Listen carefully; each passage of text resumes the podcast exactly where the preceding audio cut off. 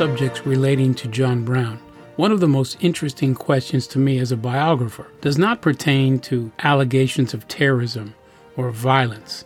You know, the kind of stuff that's usually discussed by people who know very little about Brown but have decided and stubborn opinions about him.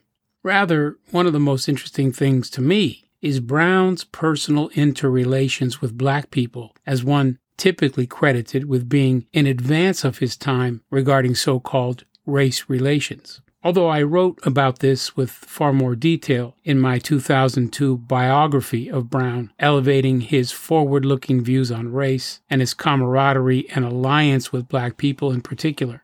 It has been addressed by black writers too, especially W.E.B. Du Bois in the early 20th century and by the masterful scholar Benjamin Quarles in the 1970s. And although my biography preceded the eminent biography by David S. Reynolds, John Brown abolitionist, the Reynolds biography received deserved acclaim, and his thesis, among other things, is that Brown seeded the civil rights movement and that he was well in advance of whites in regard to race. So there's nothing new here, I suppose, although I think we tend to portray this question like a one way street. That is, what Brown did for race relations or what Brown did in terms of the black community. Now, in contrast, it was the black authors, Du Bois and Quarles, who came closest to addressing the two way street version. That is, not only how Brown felt about blacks, but how did blacks respond to John Brown? What did they think of him? Really think of him? Furthermore, how did black people impact John Brown? Surely they were more than objects of his sympathy, and it was more than their suffering that drove him forward. Now, I don't presume to be able to answer these questions with absolute historical fullness, but perhaps in this episode we can begin a discussion that is not only important in order to gain a deeper sense of John Brown's life, but also which may be instructive for the ongoing question of being a so called white ally. From New York City, this is Louis A. DeCaro Jr., and this is John Brown Today.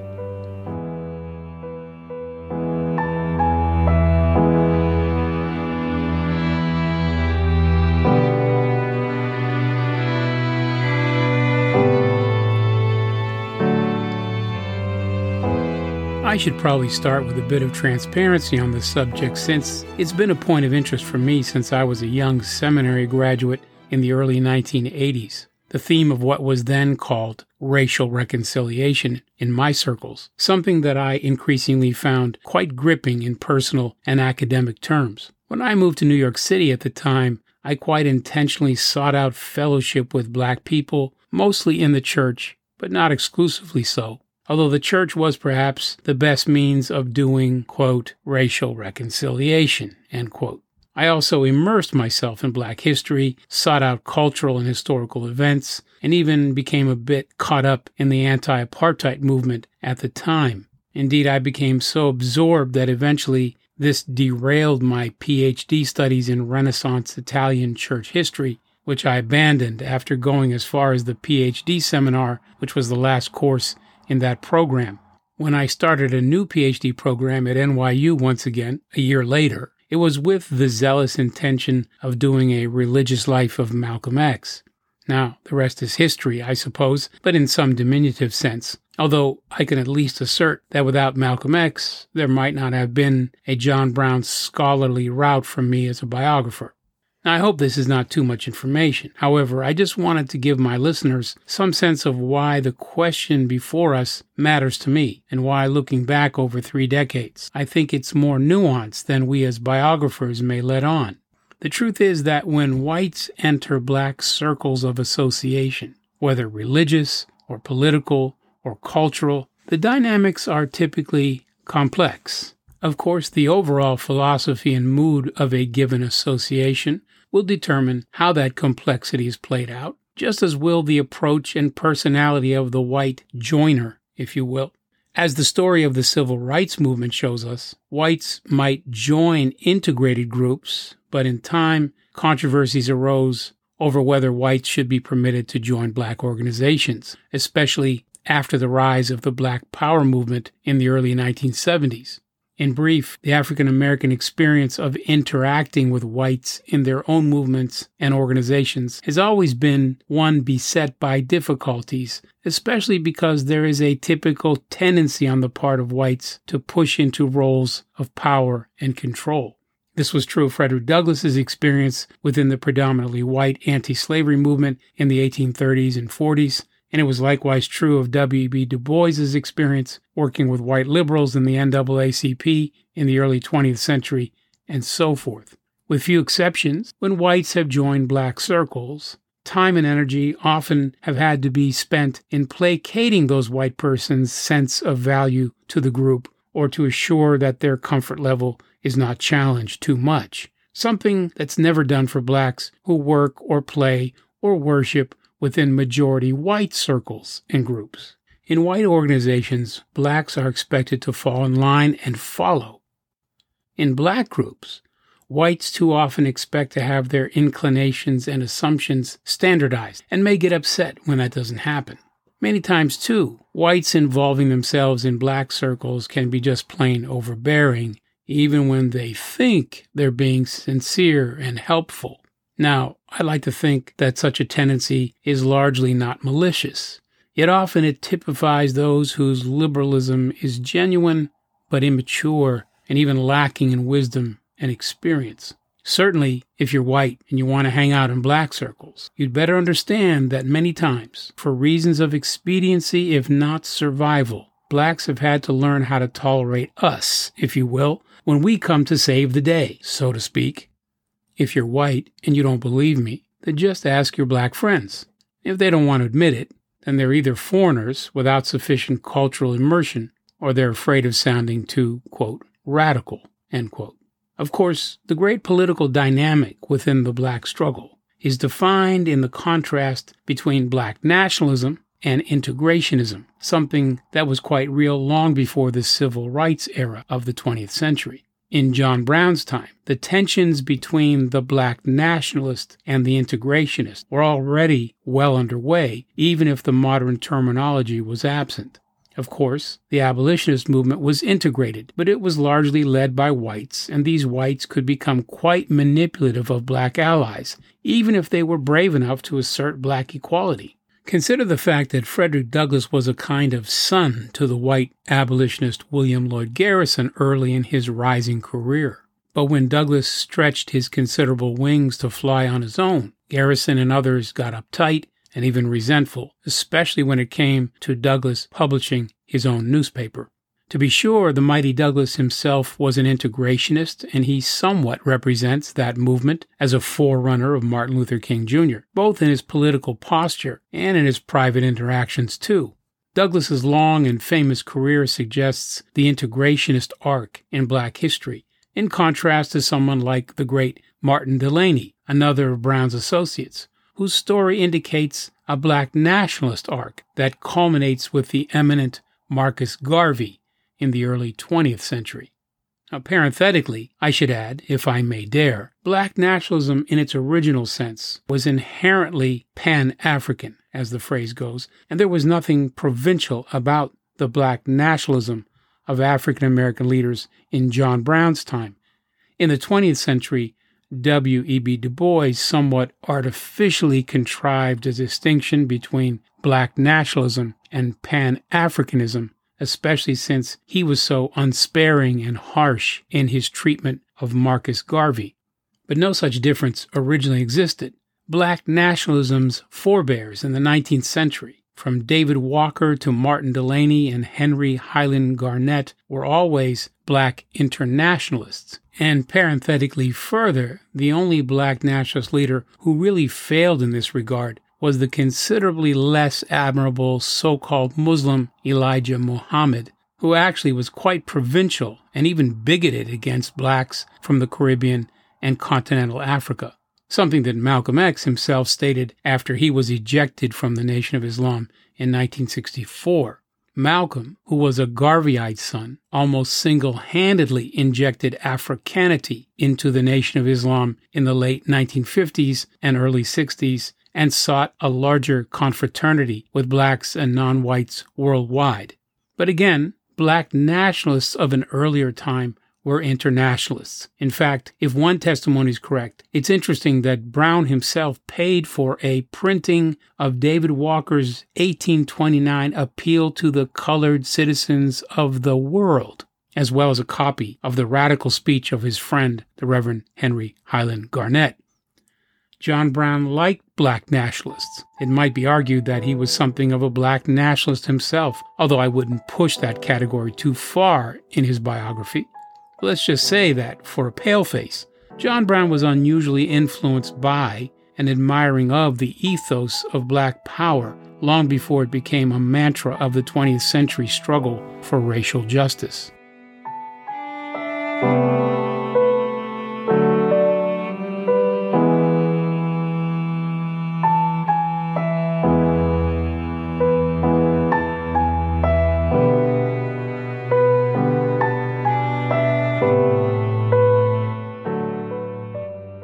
My second work on the abolitionist, entitled John Brown, The Cost of Freedom, 2007, I hinted at the underside of Brown's now recognized involvement in the black community when I observed that every 19th century black narrative about Brown is salutary, although most of them were written in retrospective appreciation for his self sacrifice on their behalf.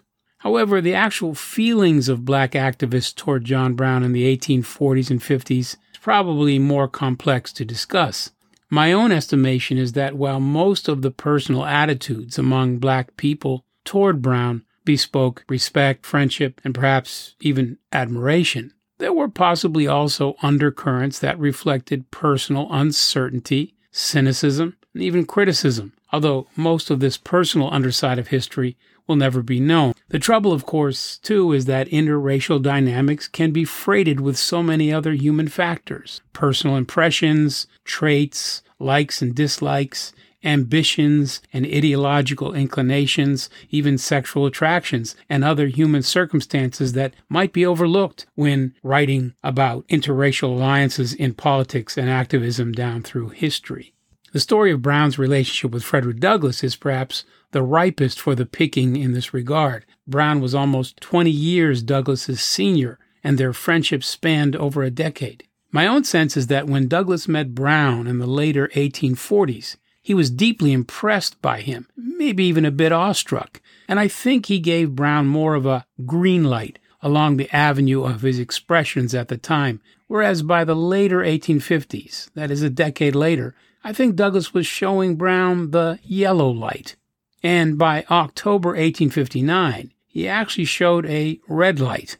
Indeed, by that late date, at the time of the Harper's Ferry raid, their friendship was really challenged. Afterward, when Brown was waiting to die in Virginia, he even intimated his disappointment in Douglass for not having promoted his cause, especially in his refusal to enlist black men. For Douglass's part, he had become quite famous by 1859, and he wasn't going to throw himself headfirst into Brown's plan. And although he doesn't talk about it in his autobiography, he and Brown clashed once or twice in 1859 because Douglass didn't like the idea of seizing the Harper's Ferry Armory.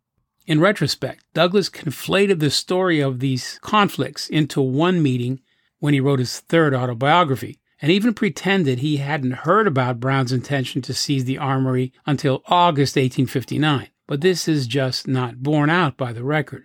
Actually, Douglass knew about Brown's intentions as early as March 1859, and the two men even had an argument in Detroit at the time over this very issue.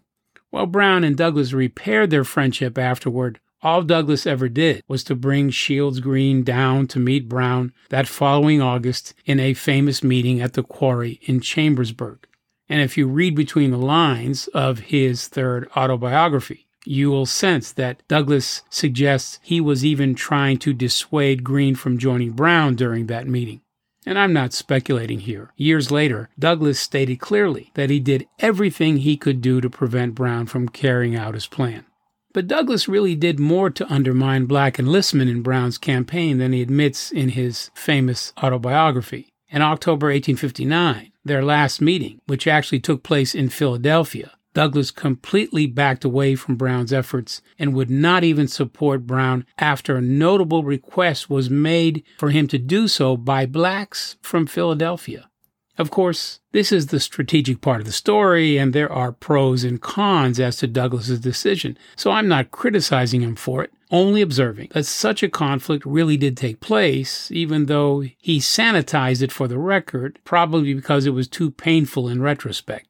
Now, I'm actually more interested in reflecting upon how the story of these two allies was really shaped, particularly how Douglass and other black leaders may have spoken about Brown when he wasn't around. Douglass does say in his autobiography that when he met John Brown in the 1840s, he had, quote, made a deep impression upon my mind and heart, end quote, and that his name had been mentioned by black leaders like Henry Highland Garnet and Jermain Loguen, quote, in speaking of him, their voices would drop to a whisper. Douglass wrote further, and what they said of him made me very eager to see and to know him. It was such quiet, low spoken references to John Brown by black men, spoken within a circle of black confidence, that led to their first meeting then in 1847, and the rest of their shared story unfolded afterward. It's important to observe that although Brown interacted with blacks from the 1820s until well into the 1840s, most of these early associations were largely carried out in the rural and agrarian context. Apparently, it was not until he went to live in Springfield, Massachusetts in 1846 that Brown became acquainted with notable black leaders. To be sure, he was familiar with many individual black people in his earlier life, especially in working on the Underground Railroad. However, it's not possible to gauge just how much Brown was involved in the Underground Railroad prior to the 1840s and 50s. Although he came from a strongly anti slavery family and subculture in the Western Reserve of northeastern Ohio, Brown probably had slight but steady contact with blacks in Ohio and in northwestern Pennsylvania from the 1820s, again until about the early 1840s. Ruth Brown Thompson, Brown's eldest daughter, remembered some interaction between her father and a black man in Pennsylvania. And in Ohio, Brown hosted a young so called mixed race ministerial student attending the Western Reserve College in Hudson. He even got white Christians upset in an Ohio Congregational Church for giving the Brown family church pew to black Christian attendees who would otherwise have been left to stand in the back of the church. As a wool expert traveling the tri state area of western Pennsylvania, eastern Ohio, and western Virginia in the mid 1840s, Brown also knew and visited black farmers and interacted with them as well as white farmers. Such stories are present in the record, and they undoubtedly hint that if black people were around John Brown anywhere, he made sure to get to know them and even befriend them. However, it was not until he got to Massachusetts and lived in Springfield that he experienced a thriving eastern town with black city dwellers, both free people and formerly enslaved people. Springfield was John Brown's urban experience, as I call it where he lived from 1846 to 1849 while pursuing a wool commission operation in that city. Black Springfield was Brown's entry or gateway into black alliances and networks. He would later connect with black leaders in other cities like Philadelphia, Cleveland, Detroit, and Chicago. But Springfield was the place where he evolved as a kind of black nationalist, I believe because of his interactions with an active black urban community, even if it was not as large as might be found in cities like Philadelphia. In Springfield, Brown not only met and huddled with black leaders, but he regularly attended an African American church. He hired black employees and comfortably moved in and out of black neighborhoods in an era when even so called anti slavery Republicans might duck and run through black neighborhoods for fear of being seen by other whites. Perhaps the most important black man that Brown got to know in Springfield was Thomas Thomas, later a restaurateur who lived for a time also in Springfield, Illinois, and likewise came to know Abraham Lincoln. But John Brown and Thomas Thomas in Springfield, Massachusetts became quite close. Brown hired Thomas for the Wool Commission House, but found in him an ally and confidant regarding his visions for undermining slavery. After all, Brown was never just about making money. But in the late 1840s, as the crisis over the emboldened slave power began to mount in the country, he became more of a political businessman than ever before. Bits and pieces of their friendship survive in local annals. Once, Brown and Thomas went to see a play based on the famous new book at the time, Uncle Tom's Cabin. And Thomas must have admired Brown a great deal. At another time, he gave Brown a gentleman's walking stick as a gift, an item which interestingly turned up in Harlem in the 1920s, although I have no idea of what became of it afterward.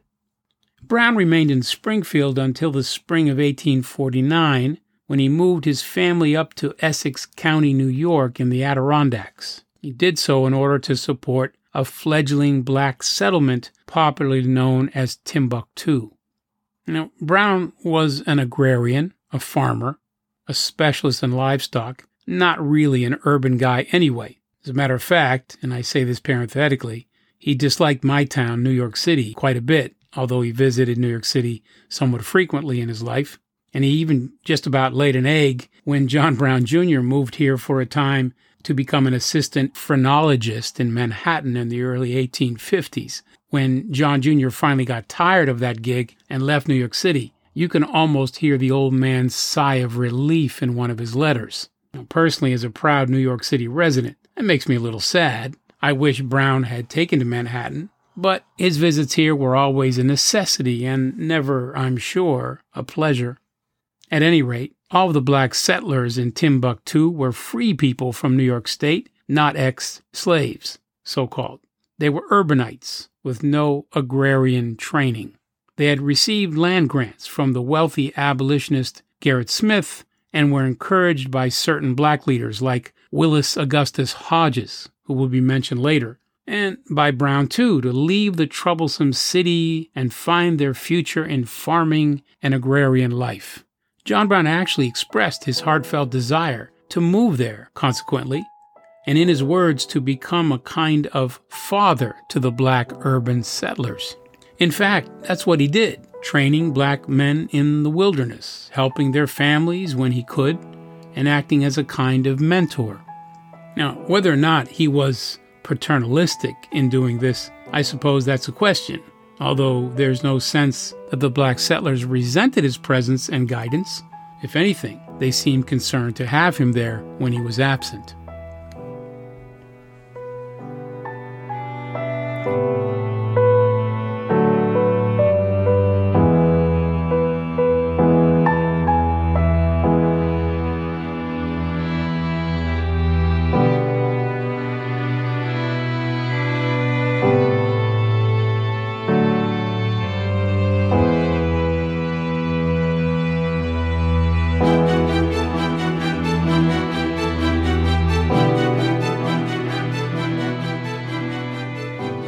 The passing of the Fugitive Slave Law in the fall of 1850, Brown returned to Springfield and found the black community there in an uproar, and for good reason. The revitalized Fugitive Slave Law was worse than the older version of 1793. The 1850 law empowered slave hunters and rewarded judges who sent captured blacks into slavery. The law prevented blacks from speaking for themselves in court and generally empowered slaveholders and their agents to invade northern towns and cities to seize blacks, even conspiring and collaborating with cops and detectives to kidnap and send their victims down south in chains, a process referred to as rendition. Seeing that black anxieties were vivid, Brown bought a box of knives and handed them out at the door of the Springfield church to his black Christian brothers and sisters. One of those knives, by the way, is on display in the museum at Osawatomie, Kansas, in case you're interested. Then he organized a self defense group, which he called the United States League of Gileadites, which was a biblical reference, not uncommon for Brown to make which enlisted men and women and gave them strategies to elude, fight, and, if necessary, even kill slave hunters when they ventured into town. Brown drafted a constitution for the organization, helped them enlist officers, and also advised them to impose themselves on the so called good whites in town if they needed backup. And if they had a tough slave hunter in hand, Brown wrote, they might even need to use a noose.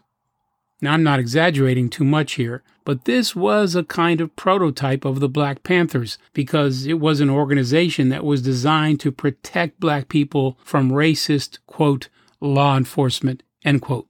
Interesting, then, this was a black self defense organization that was birthed by a peculiar white ally who actually believed and argued out loud that blacks were no different from whites and, if pushed to do so, would even fight for their freedom.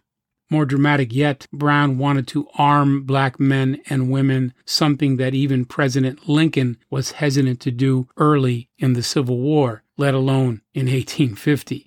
In fact, white society in general dreaded any notion of arming black people, but not John Brown. He felt that blacks had a natural and divine right to take up weapons in their defense, and the Gileadites was the first political expression of the influence of black nationalists upon John Brown. Of course, John Brown went off to Kansas in 1855, and although the conflict there was, quote, about, and quote, black people, the real politic of the Kansas conflict was about whites fighting whites over power. That's an honest assessment, even though a small number of white free state people, like John Brown and his family, were unapologetic abolitionists who argued for black equality and caught some hell for it, but mostly so called bleeding Kansas was about whites arguing with whites about who would have power in a new state. Perhaps that's why militant John Brown did not stay in the Kansas Territory once he and others had helped the Free State side to overcome their passivity and fight fire with fire as was necessary at the time. So note, John Brown had already become militant in a black urban context based on camaraderie and alliance with black people because that was the primary fight in 1850. However, he never apparently had to fight until five years later in Kansas when he picked up a sword to save his own family from being burned out and killed by pro slavery terrorists. Notwithstanding the conflict in Kansas, however, John Brown wanted to come back east because it was slavery that he wanted to overthrow, and it was black people that he wanted to arm in that campaign. After Kansas, then, Brown revisited and expanded connections with abolitionists and became somewhat famous, even something of a celebrity in the North. But by 1858, he was increasingly moving in and out of black communities across the East with more frequency, hobnobbing with black businessmen, abolitionist activists, and regular folks, too. Of course, it was at this time that Brown met Harriet Tubman and even scoured expatriate black communities across Canada West, what we know today as Ontario, looking for black recruits. In May 1858, he culminated this campaign to recruit blacks by holding a, quote, quiet convention, end quote, in Chatham, Ontario, not far from the border at Detroit, Michigan. There he drafted a constitution for his guerrilla state, seeking out Martin Delany and other blacks then residing in Canada. Of course, in the end, almost none of Brown's expatriate Canadian associates supported him. Osborne Anderson, a black Pennsylvania born printer and journalist from Chatham, joined Brown at Harper's Ferry and thankfully escaped too.